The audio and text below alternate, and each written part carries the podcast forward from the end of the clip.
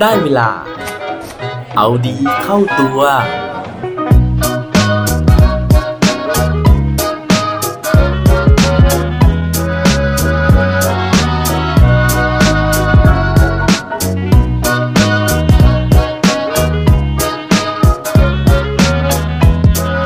จะทำยังไง ถ้าไม่สามารถเดินต่อไปข้างหน้าสวัสดีครับ พบกับผมชัชวานแสงปรีดีกร และรายการเอาดีเข้าตัว รายการที่จะคอยมาหมั่นเติมวิตามินดีดีด้วยเรื่องราวแล้วก็แรงบันดาลใจ เพื่อเพิ่มพลังและภูมิต้านทานในการใช้ชีวิตให้กับพวกเราในทุกๆวัน ใน episode ที่แล้วนะครับ ผมได้เล่าถึงเรื่องราวการพลิกฟื้นธุรกิจของ Universal Studios Japan ซึ่งเข้ามาบริหารงานโดยคุณโมริโอกะซึโยชิ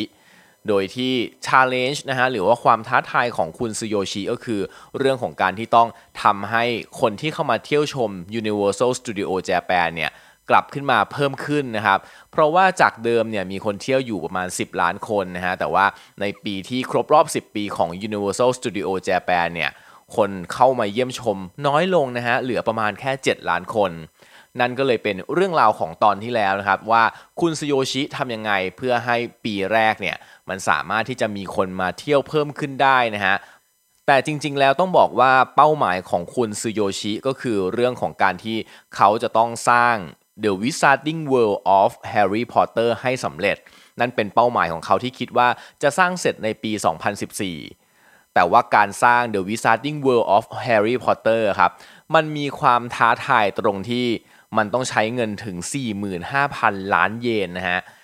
ซึ่งตัวเลข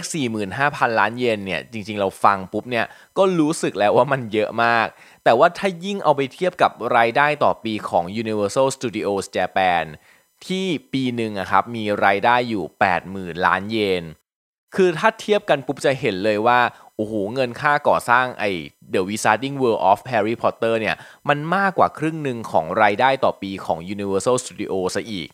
เพราะฉะนั้นก็เลยเป็นโจทย์นะฮะของคุณซึโยชิว่าเขาสามารถที่จะสร้าง The Wizarding World of Harry Potter ได้ แต่เขาจะไม่มีเงินในการก่อสร้างเครื่องเล่นอื่น ๆ อีกเลยในตลอด 3 ปี ก่อนที่ The Wizarding World of Harry Potter จะสร้างเสร็จ ซึ่งนี่ถือว่าเป็นโจทย์ที่หินมากนะฮะ เพราะว่าในวงการในธุรกิจของสวนสนุกอะครับ การที่จะสามารถดึงดูดให้คนมาเที่ยวชมมากขึ้นได้เนี่ย มันต้องมาจากการที่มีเครื่องเล่นใหม่ ๆ เพราะว่าคนเราอะครับเวลาที่มาสวนสนุกครั้งหนึ่งเนี่ยมันเว้นระยะนานมากกว่าที่จะมาอีกครั้งหนึ่งเพราะว่าคนรู้สึกว่าเฮ้ยเขาได้มีประสบการณ์กับการเล่นเครื่องเล่นนั้นไปแล้ว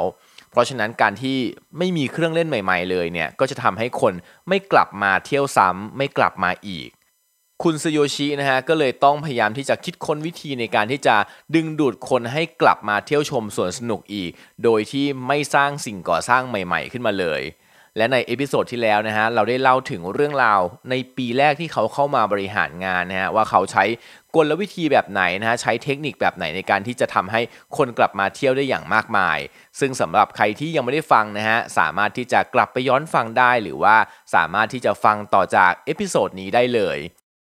สำหรับ episode นี้นะฮะก็จะเป็นเรื่องราวความท้าทายในปีที่2นะครับที่คุณซูโยชิจะต้องเผชิญนะฮะว่าถ้าไม่มีเงินในการก่อสร้างสิ่งก่อสร้างใหม่ๆ แล้วเนี่ยจะทำยังไงดี ว่าแล้วนะฮะเขาก็เลยออกเดินสำรวจนะครับออกเดินสำรวจรอบๆสวนสนุก Universal Studio Japan นี่แหละว่า มันมีตรงไหนมันมีมุมไหนที่เขามองข้ามไปนะฮะแล้วสามารถที่จะปรับปรุงพัฒนาอีกได้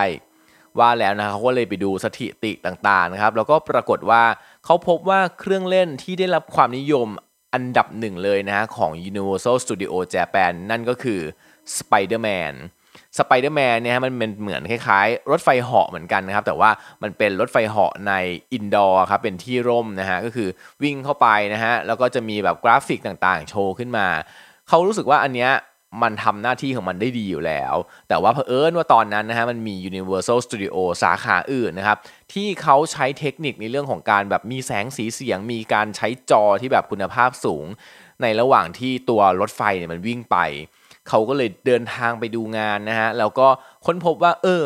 ไอตัว Spider-Man เนี่ยมันยังสามารถที่จะปรับปรุงได้อีก ว่าแล้วเขาก็เลยใช้เงินบางส่วนนะฮะไม่ได้สร้างสิ่งใหม่ขึ้นมาแต่ว่า แค่ปรับปรุงของเดิมเนี่ยให้มันดีขึ้นนะฮะซึ่งใช้เงินเป็นแค่แบบหลักพันล้าน ซึ่งปีนั้นยังพอที่จะมีบัตเจ็ตอยู่ แต่ว่าพอปรับปรุงสไปเดอร์แมนไปเสร็จนะครับ เงินคราวนี้หมดจริงๆนะฮะแล้วก็จริง ๆ แล้วมันยังมีภารกิจที่จะต้องทำก็คือว่าปกติการสร้างหรือว่าการที่จะรีโนเวทเรื่องของเครื่องเล่นนะครับเขาควรจะทำสักอย่างน้อย 2 อย่าง เพื่อให้คนที่มาเที่ยวเนี่ยรู้สึกว่ามันคุ้มค่ากับการที่จะยอมจ่ายค่าตั๋วเข้ามา เพอถ้ามันมีสิ่งใหม่แค่สิ่งเดียวครับ คนก็จะรู้สึกว่าเฮ้ยงั้นรอก่อนดีกว่า เพราะว่ามาปุ๊บเนี่ยก็เจอสิ่งใหม่แค่สิ่งเดียว ยังไม่ต้องรีบมาก็ได้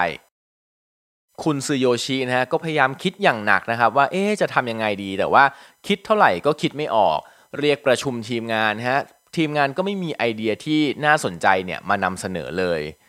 จนตอนแรกนะฮะคุณซูโยชิเกือบจะล้มเลิกความตั้งใจไปแล้วนะครับ แต่ว่า ด้วยความที่เขาทุ่มเทอย่างหนัก ด้วยความที่เขาคิดตลอดเวลาคืนนึงนะฮะในขณะที่เขากำลังนอนหลับอยู่นะครับ ปรากฏว่าเขาฝันแล้วก็เห็นภาพตัวเองเนี่ยอยู่บนเครื่องเล่นตัวหนึ่งนะครับของ Universal Studio Japan นั่นก็คือ Hollywood Dream The Light ซึ่งตัวนี้ครับเป็นรถไฟเหาะนะฮะซึ่งแบบขึ้นไปสูงมากๆ แล้วก็ทิ้งตัวดิ่งลงมานะครับ แต่ว่าภาพที่เขาเห็นตัวเองอยู่ในฝันนะฮะ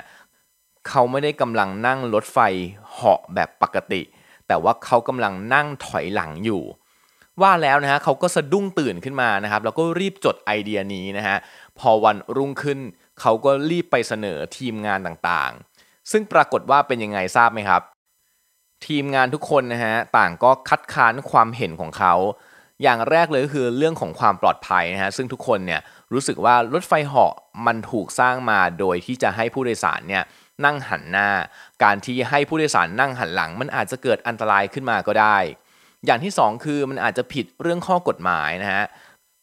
แล้วก็อย่างที่ 3 ก็คือว่าทุกคนบอกว่าถ้าเกิดว่าการนั่งรถไฟเหาะถอยหลังเนี่ยมัน work นะฮะมันดีทำไมก่อนหน้านี้ถึงไม่มีใครคิดเรื่องนี้ขึ้นมา การที่มันไม่มีเรื่องนี้มาก่อน แสดงว่ามันจะต้องไม่ work อย่างแน่นอน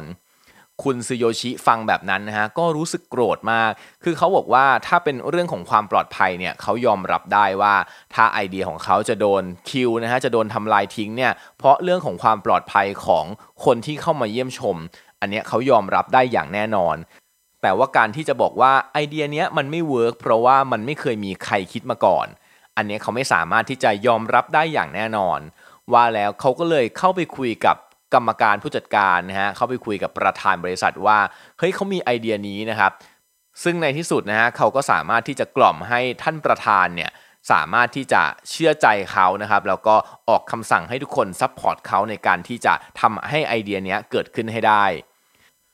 จนในที่สุดนะครับ รถไฟเหาะ ที่สามารถวิ่งถอยหลังได้เนี่ยก็ก่อกำเนิดขึ้นนะฮะใน Universal Studios Japan แล้วก็สร้างสถิติในการที่เป็นเครื่องเล่นที่มีคนเข้าแถวเนี่ยเป็นระยะเวลายาวนานที่สุด นั่นก็คือ 9 ชั่วโมงกว่าๆเลยทีเดียว และนั่นก็เป็นที่มานะฮะของชื่อหนังสือเล่มนี้นะครับ ที่ผมเนี่ยยังพยายามที่จะไม่เอ่ยชื่อหนังสือมาก่อนหน้านี้เลยนะฮะ เพราะว่าจะเป็นการเปิดเผยเนื้อหาสำคัญนะครับ หนังสือเล่มนี้ก็เลยชื่อว่าทำไมรถไฟเหาะของ USJ หรือว่า Universal Studio Japan ถึงวิ่งถอยหลัง ซึ่งเรื่องราวของรถไฟเหาะของ USJ หรือว่า Universal Studio Japan นี้เองนะฮะ ก็น่าจะเป็นแรงบันดาลใจให้เรานะครับ ในการที่หลาย ๆ ครั้งเราอาจจะรู้สึกว่าปัญหาบางอย่างเนี่ยมันไม่มีทางแก้แล้วนะฮะเราไม่สามารถที่จะเดินหน้าต่อไปได้แล้ว อย่าลืมนะครับ ถ้าเกิดว่าเราเดินหน้าไม่ได้เนี่ยบางครั้งการที่เรายอมถอยหลัง